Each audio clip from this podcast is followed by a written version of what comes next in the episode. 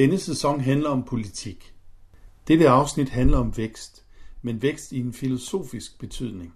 Hvad vil det sige at betragte naturen som ressource og at tænke i vækst? Det taler jeg om i dette interview fra P1 Eksistens den 19. marts 2012.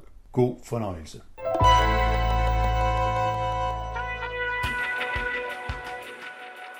For hele tiden at vide, at det gode liv, det er at få fat i mere. Og når vi hele tiden får det at vide, så er det jo ikke så mærkeligt, at vi gør det. Der kunne det jo godt være, at vi en gang imellem skulle spørge os selv, behøver vi hele tiden have mere? Kunne det ikke være godt nok bare at have nok? Det ville være synd ikke at tage filosofien ind. Alligevel, selvom den har en diagnose, der siger, at det her det tager lidt længere tid. Vi er nødt til at ændre den måde, vi tænker vækst på. Det er der flere, der mener. Og ifølge blandt andre klimakommissær Connie Hedegaard har vi en stram deadline. Forandringen i både vores tankesæt og vores handlinger skal ske, inden der er gået 18 år. Men kan vi overhovedet det? Kan man ændre tankesæt så hurtigt? Især når det skal foregå på verdensplan. Og kan vi overhovedet bruge den der langsommelige filosofi til noget som helst i den proces? Det handler første del af Eksistens om i dag. Og til sidst i programmet kan du høre tredje afsnit af vores serie med filosoffen Peter Kemp, i dag om behovet for et oprør. Velkommen til. Jeg hedder Bjarke Stender.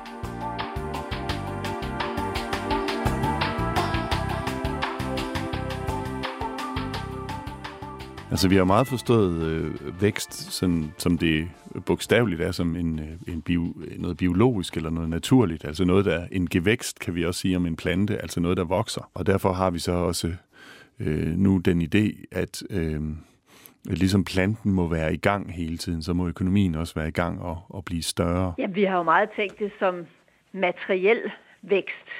Altså man kan sige, at vi har tænkt mere i velstand måske end i velfærd. Det har været meget de materialistiske værdier, der har defineret, hvad vi har set som vækst. Vækstbegrebet i dag er et af de helt centrale i de allervæsentligste politiske debatter.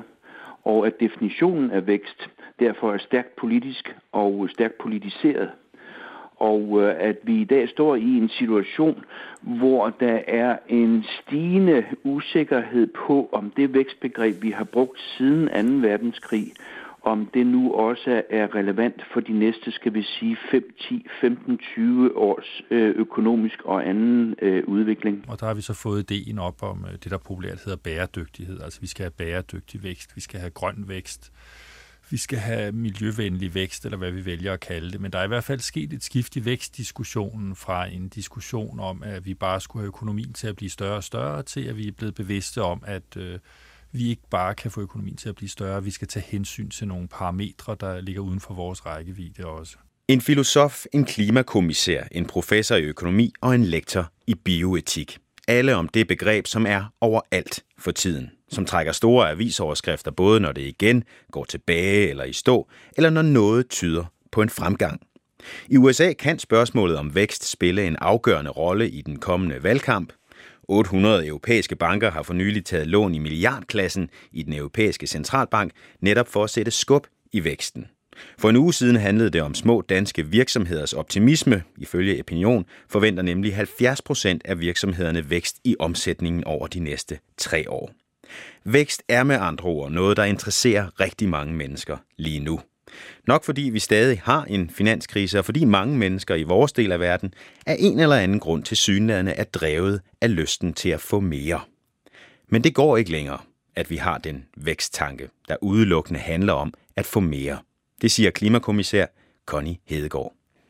Ja, jeg tror, de fleste kan se, at hvis man tænker sig, at 1,34 milliarder kinesere og 1,2 milliarder indere, hvis de alle sammen vil have vores livsstil eller den amerikanske livsstil, og de vil lave den vækst på den samme måde, som vi har skabt væksten i det 19. og det 20. århundrede, så tror jeg, at de fleste kan se, at så løber vi nok ind i nogle problemer naturmæssigt set, ressourcemæssigt set, forureningsmæssigt set. Bare for at tage et eksempel.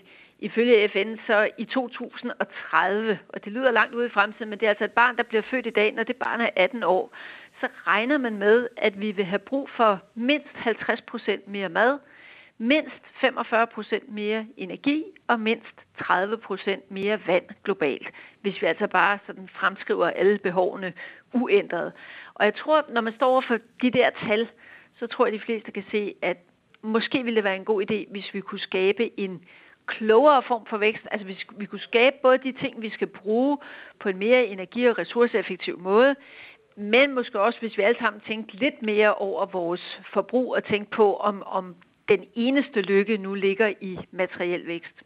Og det er der jo nok langt de fleste, der vil give dig ret i, at det giver god mening, at vi selvfølgelig skal ændre vores måde at leve på, når det er det der er fremtiden. Men kan man overhovedet ændre et tankesæt, bare fordi det er nødvendigt? Nej, det er utrolig svært. Det ved vi jo, at bare fordi man siger til folk, det vil være en rigtig god idé, og al den viden, vi har, den peger i, at det vil være rigtig, rigtig praktisk. Og bare fordi folk godt kan se, at det er nok ikke rimeligt at spørge bunden i Kenya eller kvinden i Mali om, at de skal vise det gode eksempel. Det er vel rimeligt, at det er os, der allerede har vores på det tørre, der viser det gode eksempel. Det er nok ikke nok. Jeg tror, det med, at det også kan betale sig at gøre det fornuftige, det hjælper altid. Altså det der med at bede folk gøre noget, fordi det er godt i forhold til fremtidige generationer. Jeg mener ikke, det er lige meget, men det er nok ikke nok. Det er vigtigt, at der også er et økonomisk incitament til det. Men når det så er sagt, så tror jeg altså, at vi skal til også at tale lidt mere om, hvordan vi opfører os, at vi ikke bare kan være som græshopperne, der kommer på marken og æder det hele, og ikke efterlader noget til dem, der kommer efter. Og det tror jeg egentlig, at krisen har været med til, at flere mennesker sådan begynder at stoppe lidt op og sige, hvor lykkelige blev vi egentlig af alle de der nye køkkener? Hvor lykkelige blev vi af alt det forbrug? Og jeg vil godt understrege, jeg vil jo ikke stå med en løftet pegefinger og sige, at folk må ikke købe det ene eller det andet, eller de må ikke dit, eller de må ikke dat. Som et borgerligt menneske, der vil jeg netop gerne have, at folk har valgmuligheden, men at man også som borger reflekterer over, det fodaftryk, man sætter i verden. Og der synes jeg, vi alle sammen har et ansvar for sådan at tænke over, om den livsstil, vi selv har, at hvis den blev skaleret op til 7 milliarder eller snart 9 milliarder mennesker på kloden, vil vi så synes, at det var bæredygtigt. Og der vil de fleste jo nok erkende, nej, det er det nok ikke. Og der tror jeg godt, man ved at sætte ord på den her debat, kan være med til at flytte noget mentalt. Vi ser det allerede nu, der er jo trendforskere, der siger, at de kan simpelthen se, at vores forbrugsmønstre er ved at ændre sig, at den der sidste elektroniske dipedut måske ikke er helt så vigtig i dag, som den er for år tilbage. At det der sidste fancy køkkenmaskine, hvad skal vi egentlig med den? Har vi ikke nok? Det lyder jo både fornuftigt og oplagt, at lykken nok ikke ligger i det materielle. Og med de konsekvenser, Connie Hedegaard beskriver, lige så oplagt, at vi må ændre på den måde, vi tænker vækst på. Men så kommer det store spørgsmål. Kan vækstbegrebet laves om? Eller er det umuligt på kort sigt at ændre en tanke, der har været århundreder undervejs? Professor i komparativ politisk økonomi ved Copenhagen Business School, Ove Kai Petersen. Det er jo karakteristisk netop, at vi her fra siden slutningen af 1990'erne er begyndt at kigge på vækst med en længere tidshorisont og fra en anden vinkel. Det er også karakteristisk, at vækstbegrebet har fået flere og flere delelementer ind i sig, at vi ikke bare taler om økonomisk vækst i dag, men også taler om vækst i viden, taler om vækst endda i lykke osv. Så nej, vækstbegrebet er ikke sådan en fast, hård størrelse, som det har taget århundreder at opbygge. Det er faktisk et, som jævnt hen og konstant er under udvikling og redefinition. Men det er rigtigt at sige, at den økonomiske vækstforståelse har været dominerende i de fleste vestlige lande, i hvert fald siden 2. verdenskrig. Men selv inden for den periode, altså fra 1950'erne til i dag, så er der sket reformuleringer og redefinitioner. Og derudover, hvis man kigger grundigt efter, så er der betydelige nationale forskelle på, hvordan vi i Danmark definerer økonomisk vækst, og hvordan man definerer det i Tyskland, og hvordan man definerer det i England og USA. Så det er ikke nogen fast, entydig størrelse, og det er lige præcis kernen i mange politiske debatter, og dermed er det et begreb, som er stærkt politiseret. Så vil du mene, at man faktisk godt kan tage en beslutning om at sige, at nu skal vi tænke vækstbegrebet anderledes, og så kan vi lave det om inden for en forholdsvis kort tidshorisont? Ja, bortset fra den pointe om, når man beslutter, så er det jo kun dem, der beslutter at ændre deres definition og at få resten af befolkningerne rundt omkring i de fleste lande til at forstå det og acceptere det. Det er jo så noget andet. Men i hvert fald er der ingen tvivl om, at den diskussion, som er startet, især på initiativ af Nicolas Sarkozy, altså den nuværende franske præsident, for en 5-6 år siden omkring vækstbegrebet, at den har udviklet sig, den debat, og der i dag blandt økonomer og også i de internationale organisationer og i mange nationale regeringer er en viden om, at det vækstbegreb, vi har anvendt igennem længere tid, det er ikke relevant, når vi sidder og skal takle langsigtede problemer som for eksempel klimaudfordringerne.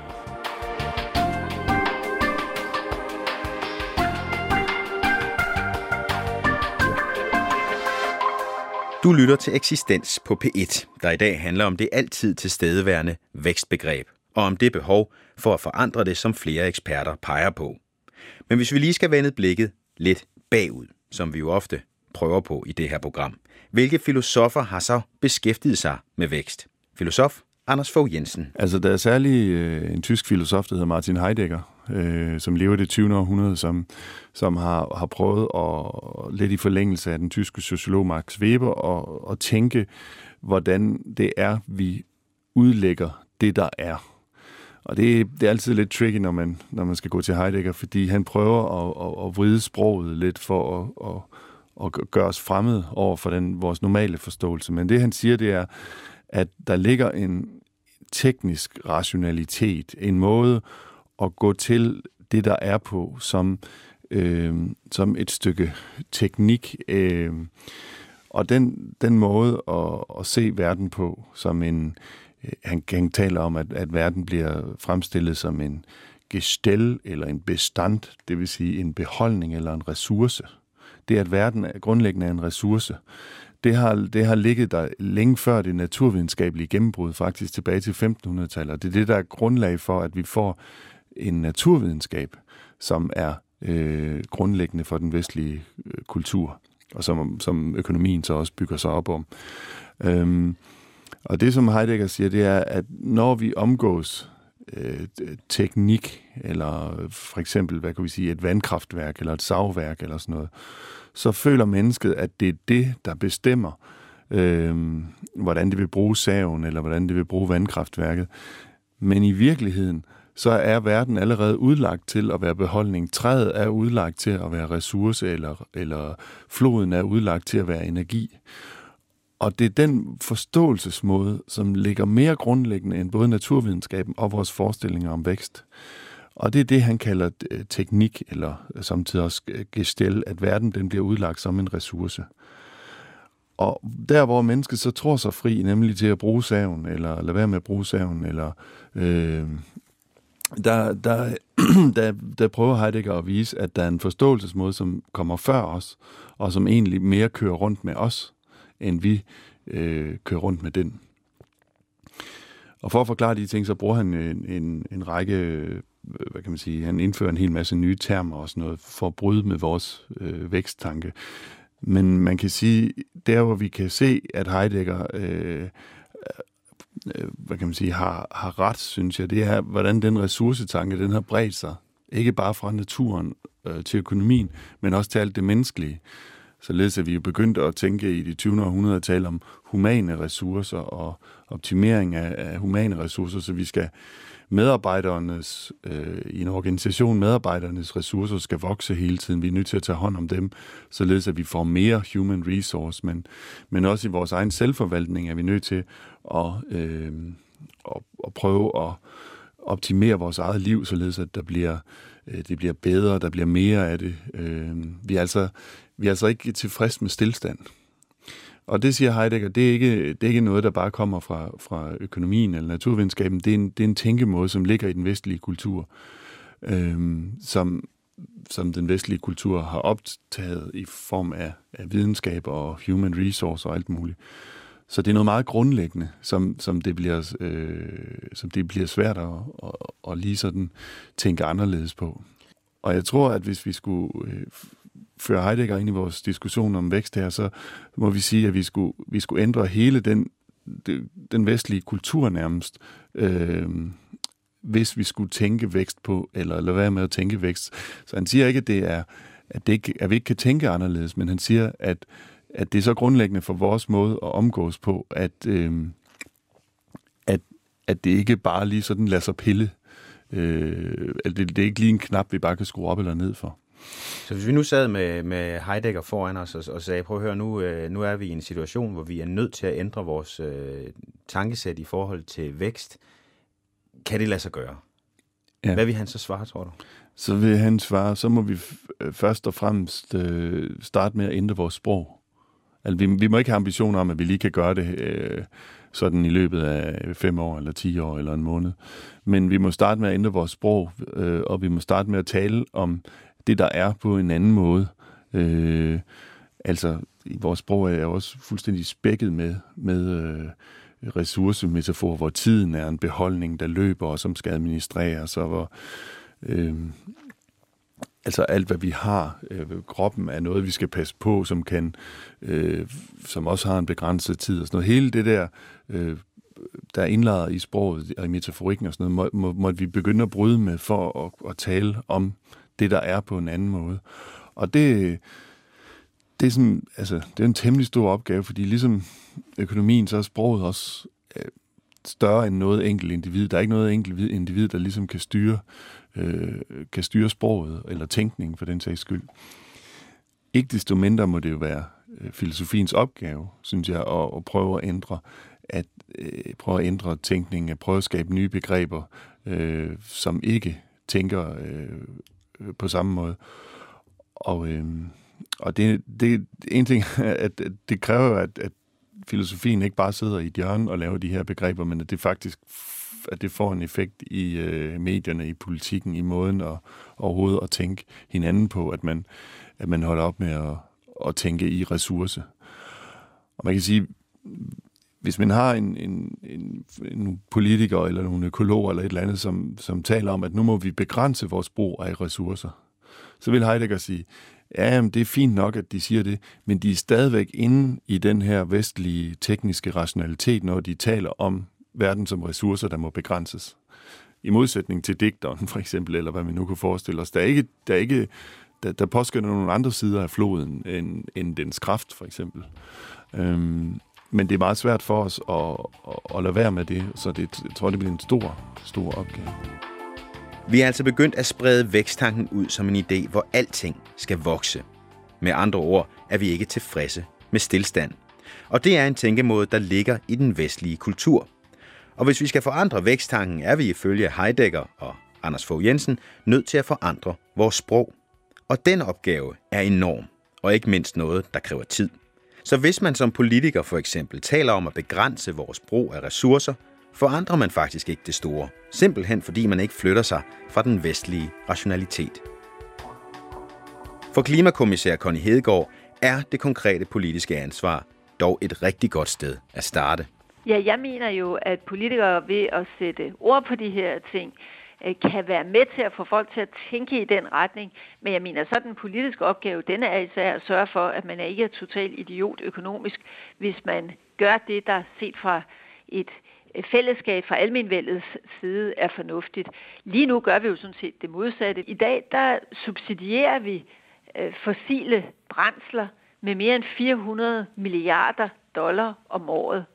Men vi støtter kun vedvarende energi med nogle af $60 milliarder. Der er altså en 6-7 gange så meget støtte til fossile brændsler globalt, end der er til vedvarende energi. Hvor klogt er den slags økonomiske mekanismer, hvis vi gerne vil have folk til at skabe en vækst, der er baseret på andet end sådan traditionel fossilbaseret brændstofvækst. Altså, der har politikerne jo også et ansvar for at sørge for, at man ikke er økonomisk idiot, hvis man vælger en løsning i stedet for en anden, vælger den løsning, der er god for almenvældet. Noget andet er, at den måde, vi normalt måler vækst på, så er det den materielle vækst, som jeg sagde, det er det traditionelle bruttonationalprodukt.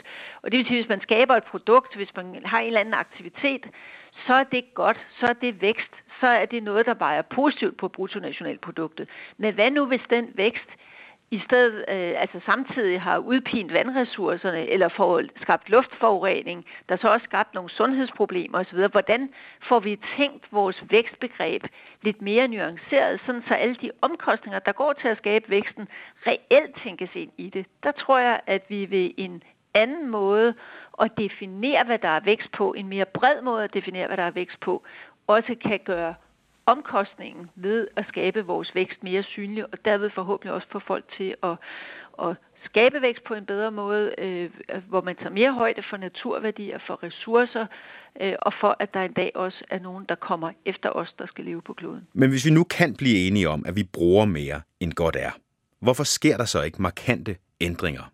Filosof Anders Fogh Jensen. Heidegger vil sige, fordi det er mere grundlæggende end bare at tale om at begrænse forbruget af ressourcer. Det er et spørgsmål om at lade være med at tænke det som ressource. Og det altså, der er jo også områder, hvor vi er fri for den tanke, tror jeg. I hadet, i kærligheden, der er jo områder, hvor vi tænker jo ikke nødvendigvis kærlighed som en vis mængde af ressourcer. Jeg ved godt, man kan tænke sin familie, altså omgør den til at være en ressource, som man kan trække på. Men man kan også, og vi har vel de fleste af os oplevelser også af, at tænke andre mennesker som nogen, der ikke er ressourcer, eller venskaber for eksempel, eller sådan noget. Så vi kender godt til det at blive fri for at tænke ressourcer, som er betingelsen for at tænke vækst. Men den er også den sniger sig hele tiden ind, og blandt andet fordi, at den hele tiden ligger som lommer i sproget og metaforer i sproget. Anders Fogh Jensen. Jeg tænker, at det er ikke umuligt at ændre tankesæt, men det er meget svært at ændre en hel kulturs tankesæt. Og det er jo det, vi taler om, når vi taler om vækst. At vi taler ikke bare om, at jeg skal bruge lidt mindre. Vi taler også om, at hele kulturen skal bruge, eller skal tænke det er altid at få mere på en anden måde. I virkeligheden så tror jeg på nogen måde, man kan sige, at det 20. århundrede blev nietzscheansk. Hvad mener jeg med det? Jeg mener, at noget af det, som Nietzsche var meget optaget af, det var vilje til magt. Og når Heidegger læser Nietzsche, så siger han, hvad er vilje til magt? Ja, det er vilje til altid vil mere. Altså altid ikke bare, altid at have lyst er forkert udtryk, men have vilje til noget andet end det, der er nu, og noget mere. Og det er ligesom om, at da Nietzsche stillede de tanker frem i 1870'erne og 1880'erne, der betød de noget andet, end de gør nu, fordi nu er det ligesom blevet den måde, som man, det nietzscheansk, det 20. århundrede på den måde, den tanke, viljen til magt, viljen til mere, har sat sig igennem som det helt naturlige, helt normale. Således at hvis man har en uddannelse, jamen så må man da også have sig en efteruddannelse. Eller hvis man har så et job, så må man da også have sig et andet job. Og det er mere grundlæggende, tror jeg, end kapitalismen. Men det passer kapitalismen fantastisk godt, at der er sat sig en vilje igennem til altid og vil have mere. Således at når man har fået sådan en mobiltelefon, så kan man tænke, jamen det er fint nok, nu har jeg den her et år eller to, og så skal jeg have en anden, så skal jeg have noget mere. Så kapitalismen har ligesom kunne koble sig på de der grundlæggende tænkemåder, som måske er mere grundlæggende end markedsøkonomien, men som gør, at vi hele tiden må overskride det, vi har. Og vil Nietzsche simpelthen sige, at netop det der viljen til magt, viljen til hele tiden at vi har mere, at det er simpelthen en del af det at være menneske, altså det er noget, vi ikke kan ændre på? Ja, det vil Nietzsche sige. Og Heidegger vil sige, at det er blevet en gængs tænkemåde. Men vil ikke på samme måde sige, at det var nødvendigt. Men for Nietzsche vil det være nærmest en menneskenatur, at altid ville mere. Medmindre man rammer sig frygt eller sådan noget, så eller forstoppelse, hvor man bare tænker, at nu skal jeg holde på det, jeg har. Men så er det for Nietzsche er det mere en menneskelig natur, ja. Så hvis man præsenterer det her problem, som flere siger jo, at vi står i nu med at være nødt til at skulle og ændre på den måde, vi tænker vækst på, så vil han ikke være fuld af håb overfor, om det kunne lade sig gøre. Han vil umiddelbart tænke, at det kan vi jo ikke ændre på, for det er jo en del af det at være menneske hele tiden, og vil have mere. Ja, så vil han sige, at det er et tegn på, at kulturen er svag, at den forsøger at begrænse viljen til magt, at den forsøger at begrænse udfoldelsen og det har vi historiske eksempler på fra askesen og munkeklostre og moral i det hele taget, at dem, der kan, de skal begrænses. Og det vil Nietzsche så tage egentlig som mere, som han vil sige, men den her måde at tænke begrænsning af vækst på, det er et tegn på kulturens svaghed, at den ikke bare udfolder sig, men at den prøver at begrænse sig selv.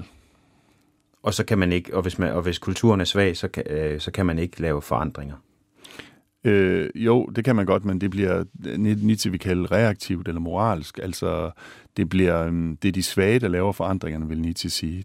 Dem der ikke kan udfolde sig så meget, de siger til dem, der kan udfolde sig meget, I skal begrænse jer. Ikke? Os, der ikke har nogen biler, vi siger til dem, der har store biler, I skal ikke køre i store biler.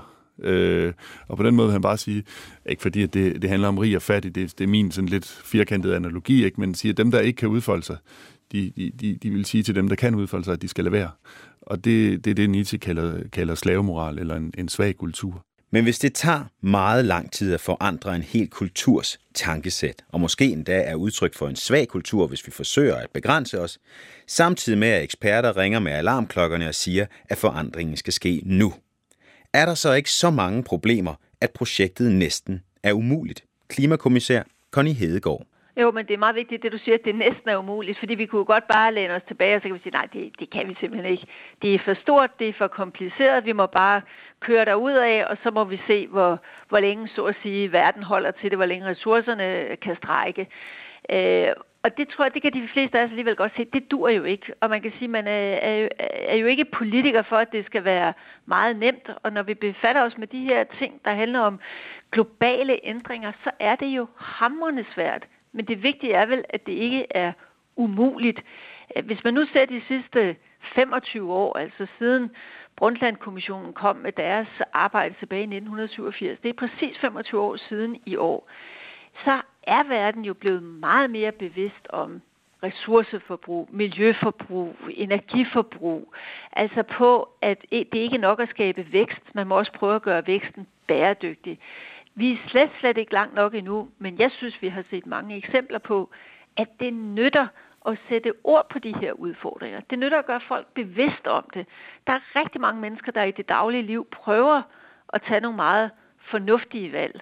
Man kan sige, vi er ikke langt nok endnu, og jeg tror på, at der skal også politik til. Det er ikke nok bare at sige til alle indbyggere på kloden, nu må I sådan lige tænke jer godt om, når I gør det ene eller det andet og det tredje. Jeg tror, det er rigtig vigtigt, at strukturerne, at økonomien, måden vi skruer priserne sammen på, måden vi skal skrue rammerne omkring væksten sammen på, er meget vigtigt, og det skal også til for at understøtte, hvad folk hver især gør.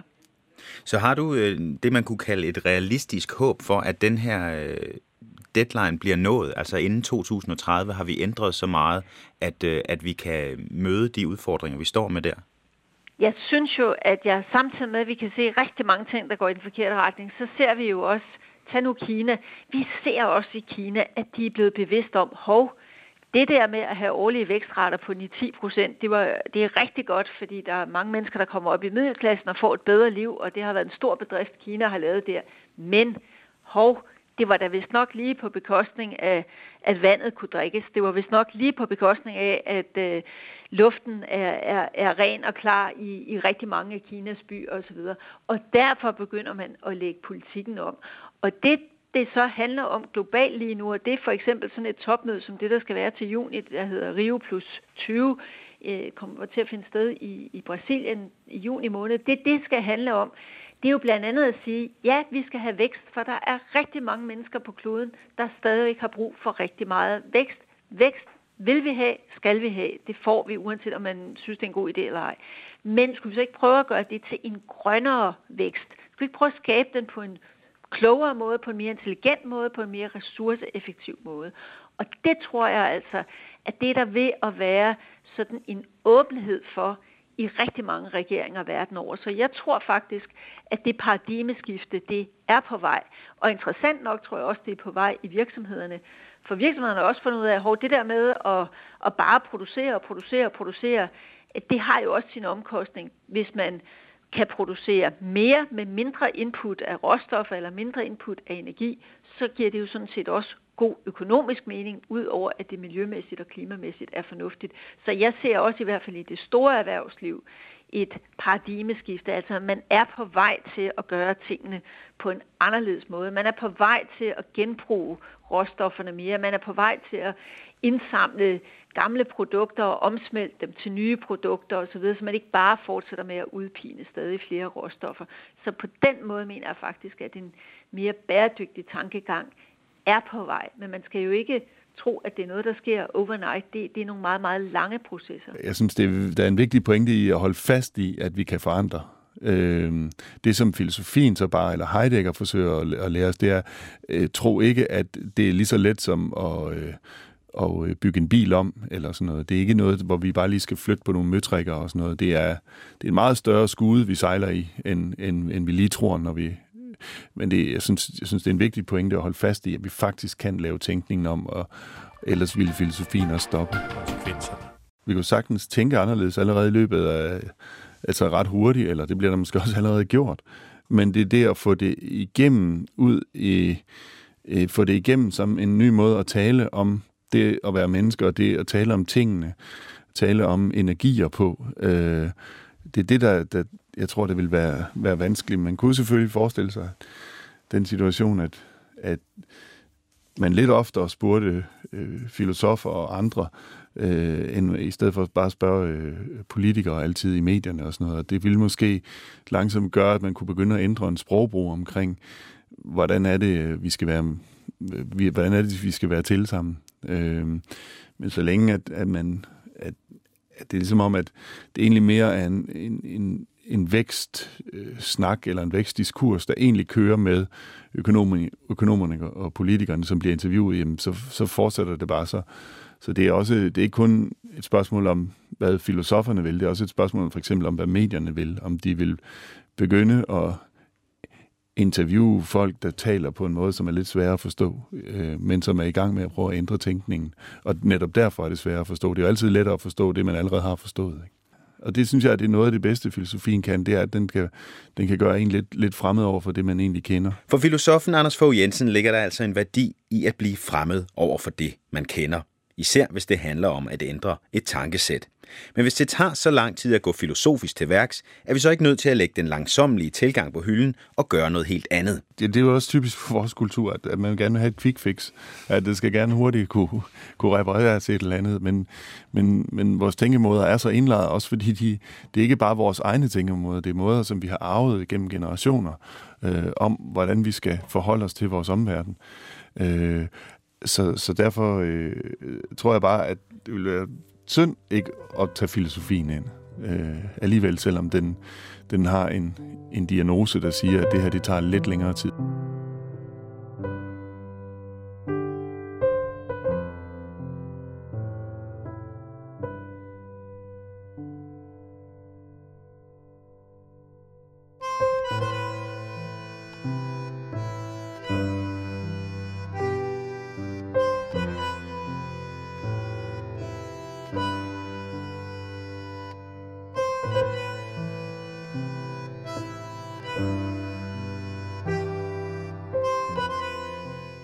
Du har lyttet til Filosofens podcast. Se mere på min hjemmeside filosoffen.dk og tag med mig på dannelsesrejse. Se dannelsesrejser.dk. Mit navn er Anders Fogh Jensen. Tak fordi du lyttede med.